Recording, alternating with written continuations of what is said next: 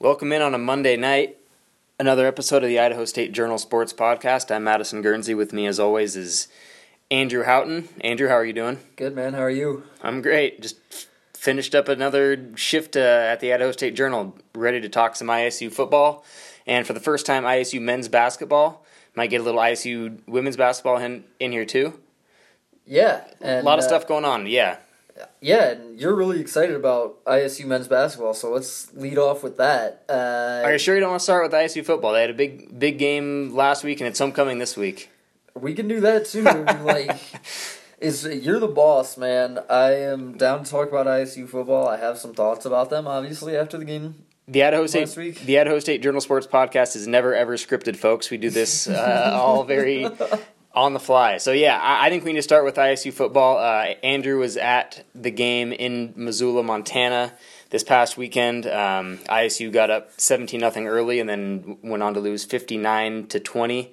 Um, kind of a a weird game. Um, had ISU and its followers feeling really good for about 16 minutes and then almost exactly 16 minutes yeah. and the rest of the game they were not feeling very good. Andrew kind of walk us through kind of what you saw on saturday. Yeah well first off i don't think uh, you can take too much away from this game. Montana's a really good team. Montana's there are very few teams as good as montana in the fcs this year and that's just a fact uh, they were they exceeded the expectations that I had for them. Dalton Sneed is playing out of his mind right now. The Montana quarterback. He just won his third straight Big Sky Offensive Player of the Week award.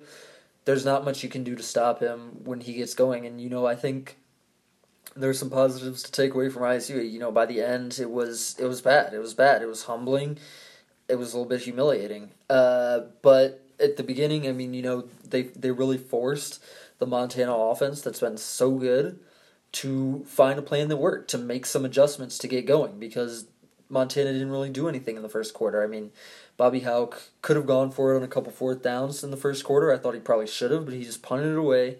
And that's those are good stops for Idaho State. Um, you know, they forced Montana to sort of you know realize really go into where the matchups were and where they had the advantages and and you know fight their way out of that hole. Um, and then, of course, the the Idaho State offense also looked really good at times. I mean, you can see what what Rob Phenicie and Mike Ferriter want to do with this offense with Matt Struck back there. Some of the throws that he can make, some of the things that they can do with him. Uh, a lot of in the in the run pass option game. I mean, that worked for them for a solid quarter, and it wasn't they had big plays, but they were converting third downs. They were moving the ball consistently. So, uh, you know, I mean, I'd still say if you want to look on the bright side for this game as an Idaho State fan, you can. Uh, now there were there were a lot of things that got exposed to, um, you know the the defense in the second half really didn't have an answer for anything. Montana mm-hmm. was able to do basically whatever it wanted. Uh, the cornerbacks Anthony Ricks and Caleb Brown got exposed a lot. I mean those are Samori Toure and Sammy Akem are, are two of the best receivers in the Big Sky Conference. But the cornerbacks got exposed. Um, in the second half, you know, Struck was really inaccurate in the second quarter, second half. Um, I talked to him today. You know, he says he's he's got that diagnosed. What what was going wrong? I think it was a little bit of a, a footwork issue. Um, I think he was maybe a little bit gun shy after he took a big couple big hits um, early in the game, and that was sort of affecting his footwork, his ability to step into throws, stuff like that. He says he's got it diagnosed, but um, you know, after the first quarter, he was uh, really inaccurate, and that sort of stalled the Idaho State offense in its tracks. But um, you know, so some good, some bad. How? Yeah, and you you met with Matt Struck and Rob Phenicie and a couple other members of that uh, ISU team this afternoon. What were what were their thoughts, and you know what? Yeah, I guess what was their uh, response to that game? Yeah, I mean, I think I don't think they're they're running away from it. I mean, you had players saying, "Yeah, that was a that was a gut check for us," you know. That was, you know, this is something that has to motivate us for the rest of the season now. This is, you know, we went in there and we thought we could compete with them, and basically at the end it turned out we couldn't. You know, nobody said that explicitly, mm-hmm. but that's sort of what what the mood around the team is, I think, and I think that they are now using that as as motivation for the future. I mean, it's tough. That the only thing you can do after a game like that is is move on. I mean, you know, it's the most points they've given up in three years. Yeah. Yeah, you sort of just have to to bury it, and you can say, okay, well, that is a really good team, and maybe we weren't quite as ready as we thought we were. Maybe this gives us some some more things to work on, stuff like that. But it, at at the end of the day, you have to get past it, and of course, that's always going to be Rob Phenicie's message. You know, as soon as we got in the locker room after the game, we're moving on to North Dakota. And right. I feel like as much as they can do that, and it might be difficult after a game like that, but as much as they can do that, the better off they'll be. And you mentioned the most points ISU gave up in three years. Uh, they they hadn't given up 59 points since their last trip to Missoula when they lost 62 to 44. So maybe ISU right, just can't play in, up there. I, I, don't know. That was in 2016. And, yeah. you know, I it's, it's a tough place to play. It was it was packed. I mean, over twenty five thousand people there for Montana. And it was their homecoming, homecoming correct? Yeah. yeah. Uh, it was it was packed. They were loud. I mean, even when Idaho State was was moving the ball early, I mean, they scored on their first three possessions, but the one where they had to kick a field goal in there because I think they got a they got a false start in the red zone and backed them up from third and eight to third and thirteen, which is a big difference, and that's what that's what that stadium does. They're they're good at doing that. They they know when to make a lot of noise, and they make a lot of noise. And sometimes it's just difficult, you know. And I think that you know partially with all the penalties for Idaho State. Um, Idaho State, I believe, had 11 penalties for 121 yards uh, against Montana, which was nearly as many penalty yards as they'd had in the first four games of the season combined. Yeah, by far the most they've had this year. Yeah, by far the most. I think part of that is you know the crowd doesn't doesn't let up on you. It doesn't give you a break, and you know people are heckling you the whole time, and it's it's a tough and you know sort of heavily charged environment to, to play in. And yeah. Who who knows if that was an issue or if just a couple of things uh, got away from them, but that that probably comp- contributed to to the other penalties too. So. Looking ahead to this Saturday, ISU hosts North Dakota for the Bengals homecoming game. Sort of an uh, odd matchup in that North Dakota is playing as an FCS independent, so they don't have conference standings on the line, but ISU does. So this game counts for and against ISU's Big Sky record. Um, of course, North Dakota still has an FCS postseason berth on the line. Right. That's kind of what they're playing for, but no conference implications for them. Andrew, what do you know about the Fighting Hawks? Um, and yeah, what can we expect to see on Saturday? Yeah, North Dakota is a team that's definitely still in contention, like you said, for an FCS playoff berth. They they can get in as an independent if the mm-hmm. selection committee, uh, you know, feels that their resume is strong enough. And, and they're of course they're of course mostly playing Big Sky teams. Correct. Yeah, yeah. yeah. they they played. Uh, Drake, a Pioneer League team in the non-conference, and then North Dakota State, obviously, uh, MVFC team. They played Sam Houston State, which I believe is uh, the Southland sure. conference. um, so they they've been playing all over, but now that now that we're in the back half of the, the schedule, they're basically playing a Big Sky Conference schedule. So right. yeah, I mean they they've done really well. They uh, beat UC Davis. Mm-hmm. Last week on kind of a, a wild finish, uh, UC Davis scored late. Dan Hawkins went for the two point conversion and got it to get the one point lead, and then North Dakota drove down and kicked a field goal that I believe uh, under a minute left. Davis drove down and, and had a long field goal at the at the end to to win it, but missed that a, a really long field goal. Um, so that uh, that pushed North Dakota to three and two. Yeah, it's kind of a, a weird thing because none of the none of the Big Sky people you know really focus on them anymore. Yeah, none of them. It's it's tough for the Big Sky people to sort of diagnose how good they are, and that goes for me too. I mean, they're certainly a competent team. They've played uh, they played a really tough schedule so far. Yeah. Uh, North Dakota State obviously lost that game. That's the number one team in the country. They their other losses to Eastern Washington. Hmm. Um, that was kind of Eastern Washington's bounce back win. That was in Cheney, uh, 35-20 to Eastern Washington.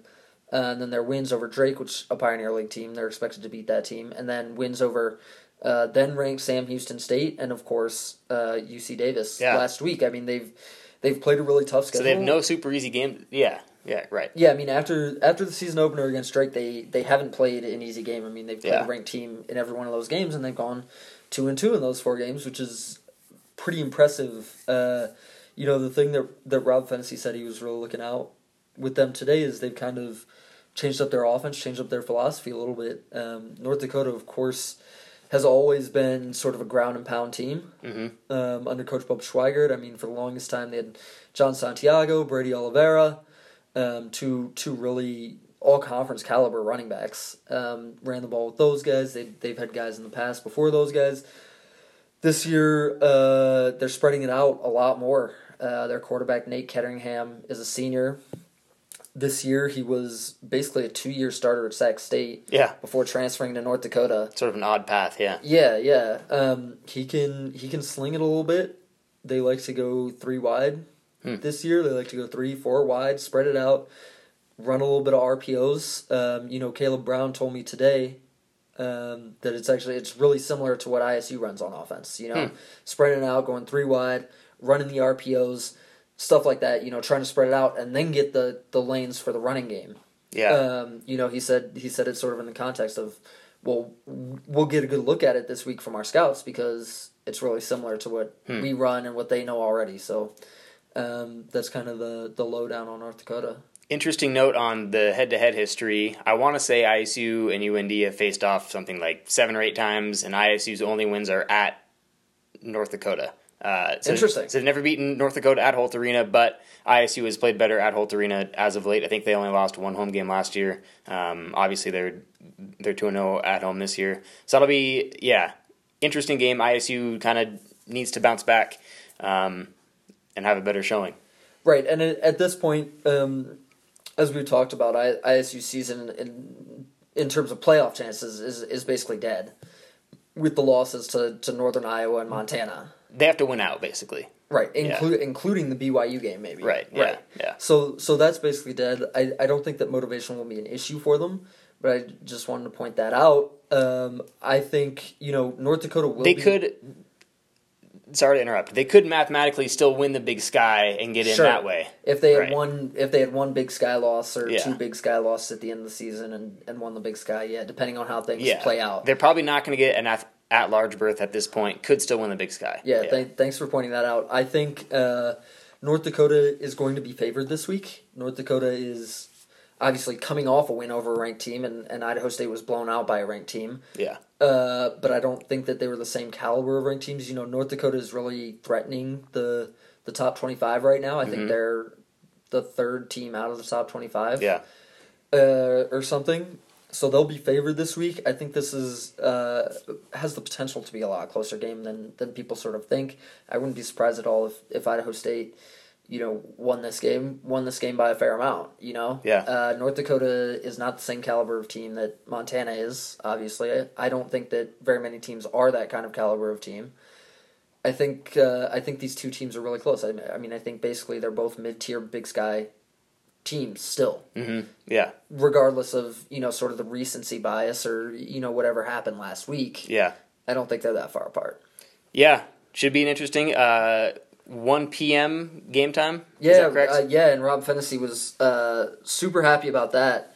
He uh, he likes to play earlier. He likes he to likes play, to play as early. early as possible yeah. Yeah he thinks that the 1 p.m kickoff is sort of like a classic college football kickoff time and because um, you know sometimes they can't do that for these conference home games because the big sky conference sort of mandates the kickoff time uh, with what what he said to me today is that with North Dakota not considered technically a Big Sky team, Idaho State was able to set the kickoff time, so they got their, their one p.m. kickoff time. right because they're usually at 2.30 or 3.30 or somewhere around there right, yeah, right, yeah. to fit the to fit the Big Sky schedule. Yeah, Okay, so homecoming for Idaho State on Saturday against North Dakota, one o'clock. Uh, we'll be there live at Holt Arena, giving you updates on IdahoStateJournal.com and Twitter and Facebook. So be sure to follow along with us there if you're not at at the game yourself. Uh, as Andrew mentioned earlier, I checked out my first ISU men's basketball practice of the season this evening. They've been practicing for a week or two, and I finally made it over over to Reed Gym and watched that team for a couple hours, and uh, pretty interesting. I mean, a new look team in a lot of ways. First of all, they have a ton of newcomers.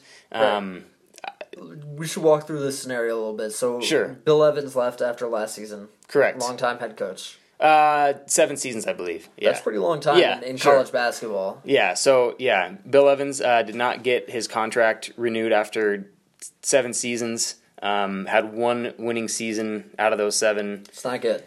Not great, yeah. Um, and his, I, th- I think his one after his one winning season, he got an extension, so you know he he hit that at the right time. But uh, good for him, man. Contracting yeah. Bill Evans. Yeah, yeah, yeah. Attaboy. And so uh, then this this past spring, ISU hired Ryan Looney as its new head coach. Ryan Looney comes from, um, oh my gosh, I am totally blanking on where he just came from. Well, he he was a JUCO guy. Right? He was a D two at D two. Pacific Lutheran Okay. in San Diego. That's not the correct name of it, but he came from uh, a D two school in San Diego, and I don't know why I'm blanking on where he came from. But uh, that team just lost in the D two national championship game last season, so he had Comes from Point Loma. Point, Point Loma. That's a D two. Point Loma huh? Nazarene, yes. Point Okay. Loma Nazarene. D2 school in San Diego. I was close. I had the P and the L correct there. But Attaboy. uh, yeah, so Ryan Looney, he's he's kind of got folks excited. Um, just kind of getting ISU men's basketball turned in a new direction. Um, and, right, and so yeah, with that, you were, I mean, you were talking about a lot of. There's a lot of newcomers on the roster too, Tons, because yeah. that's what always happens, sort of with the coaching change. right. ISU lost some guys to transfer. Um, Ryan Looney brought in a bunch a bunch of transfers from the College of Southern Idaho in Twin Falls. He also brought in Jared Phay as his associate head coach from CSI. Phay was the longtime head coach over there, so he brought a lot of his Okay. ex players with him. So it's kind of a combination of the leftovers from ISU and a bunch of CSI guys. That's basically taking parts of two teams and trying to get them to form into one, which will be really interesting to kind of see how that all shakes out. I, I don't know how that's I don't know how it's going to work, um, but that's yeah, just very interesting kind of blend of guys on this team. Yeah, that's a weird situation. I mean, you sometimes you have teams that are made up of a lot of transfers, and you worry about the chemistry and how those guys Yeah. mesh and, and stuff like that. But And in this very case- rarely Yeah. do you have guys who are just a bunch of transfers who have played together From the same team, Yeah, yeah. coming coming into you know a team with at least some leftover chemistry. For even, sure. even you know all the transfers that they've had. Uh, Yeah. So you'll be keeping an eye on that presumably as the season goes on. For sure, yeah, and you know, with with every season, it'll probably take ISU a little while to figure out who their best five are and kind of what the best combinations of players on the floor are at the same time. Um, the big roster, seventeen players on the roster. Wow. I think they have a handful of walk-ons, or at least um, guys that were walk-ons at one point and maybe have earned a scholarship since then. But 17 players on the roster. Uh, I actually I asked Ryan Looney about that at practice. I said, you know, you you have a big roster. How many guys do you think you're going to play? And he said he usually rotates nine guys.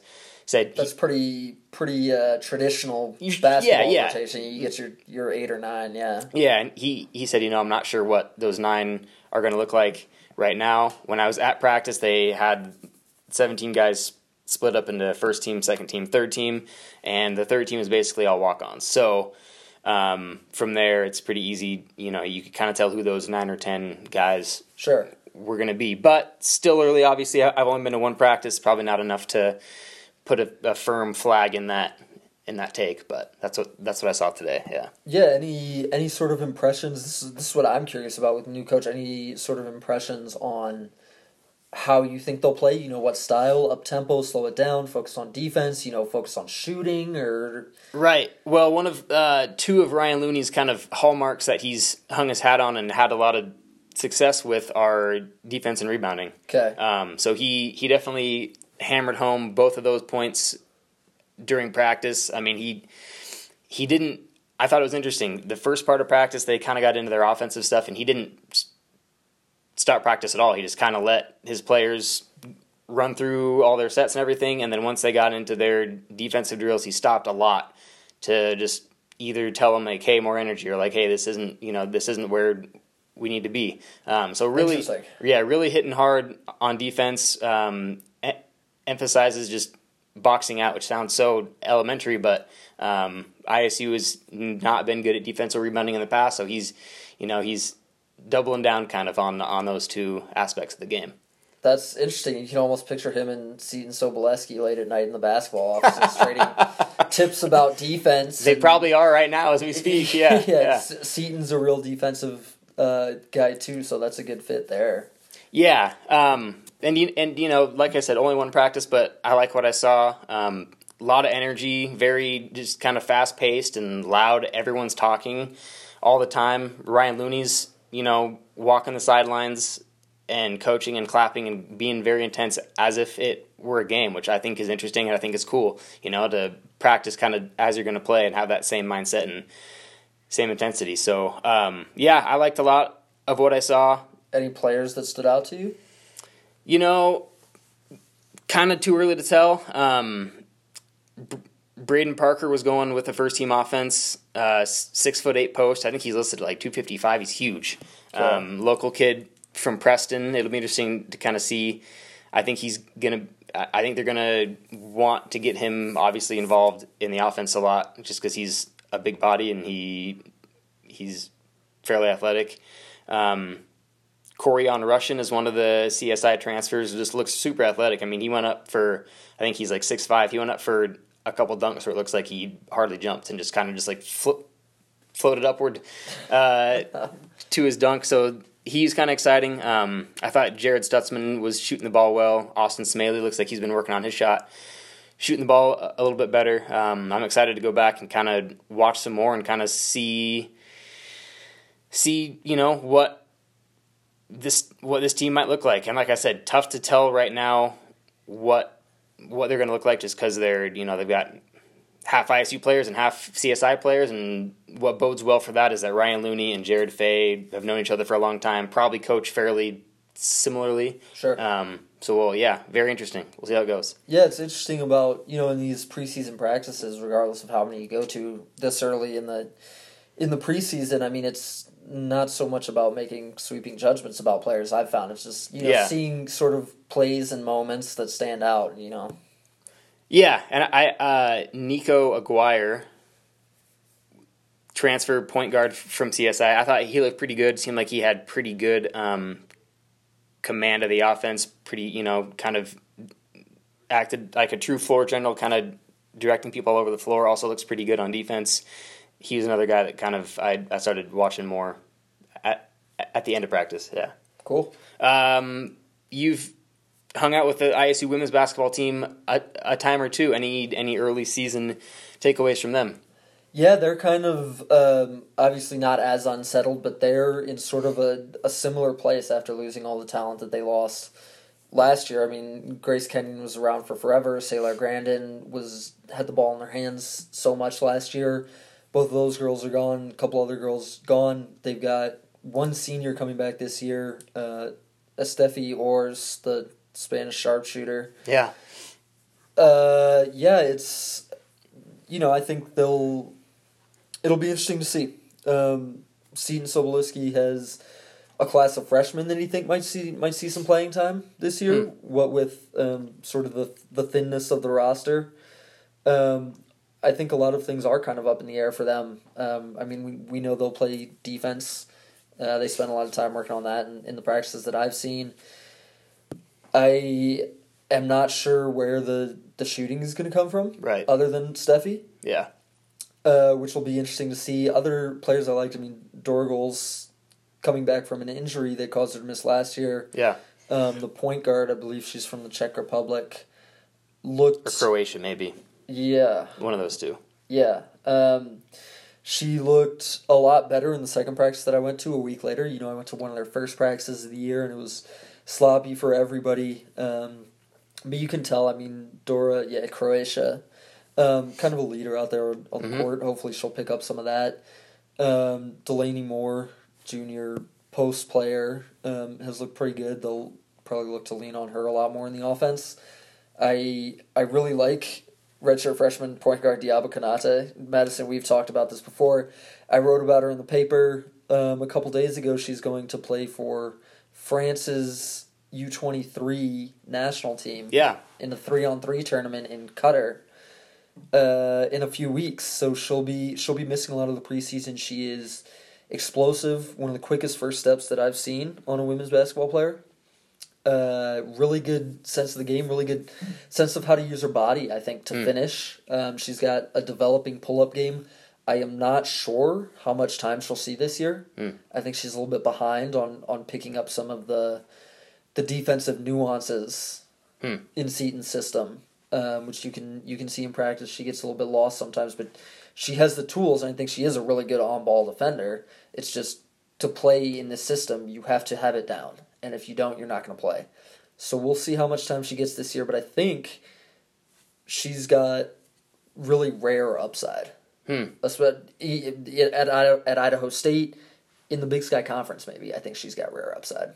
And she is she a freshman? She's a redshirt Re- freshman. redshirt freshman, so right. she She came was in last year, December yeah. last Right. year and redshirted the rest of that year and sort of played on the scout team and, and stuff like that. Um, you know, S- Seton really likes her. He asked me to do the story on her with, with her going away to the national team.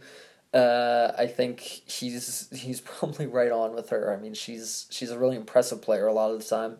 She's she's the player who's probably stood out to me the Interesting. most. So, Okay. Yeah.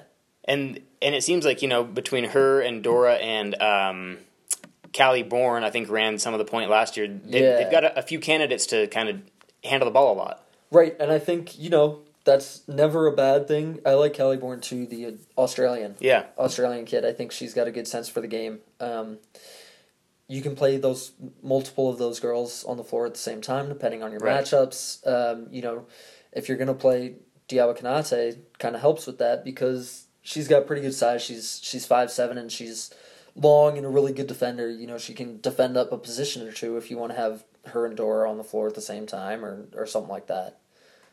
Interesting. Uh, yeah, so it'll be fun to follow along with both of those teams. The ISU men's team, I believe, has an exhibition on October 23rd, which is very soon. That's two weeks away, so uh, Yep. that's right around the corner. And and the women also probably Women don't start up until November first. November first. Okay, but still, it's yeah, it's uh, it's coming up quick. I, I filled out my preseason poll and all conference ballot, so those will be released next week, and we'll we'll.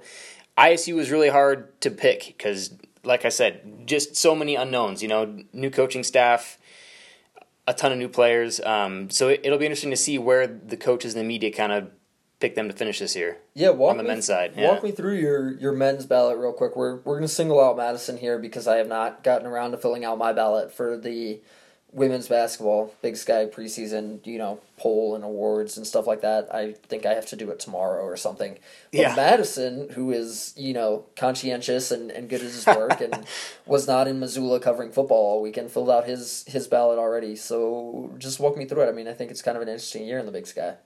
It is, yeah. Um, and I ha- I did a bunch of research and I I took a lot of notes that I don't have in front of me. So and I don't I honestly don't remember exactly what my picks were, but I know that I I picked Weber State number one, Montana number two. Um, and Andrew, you and I talked about this. That's kind of always just the safe route to go, right? Is Montana and Weber at the top because that's where they usually finish. I know Weber was down a little bit last year and I think finished fourth in the regular season, but those are kind of the two, um, you know, flag bearing men's basketball programs of the Big Sky. Right. If you look at where they finished, I mean, in the last decade, even it's, it's those two teams just all the time. I don't think you can go wrong there. Uh, Montana is the team that has a lot of questions this year, but I can tell you that Montana has a lot of talent on that team this year, and you know, Travis DeCuire is a good coach. You know, they they've always been around with him.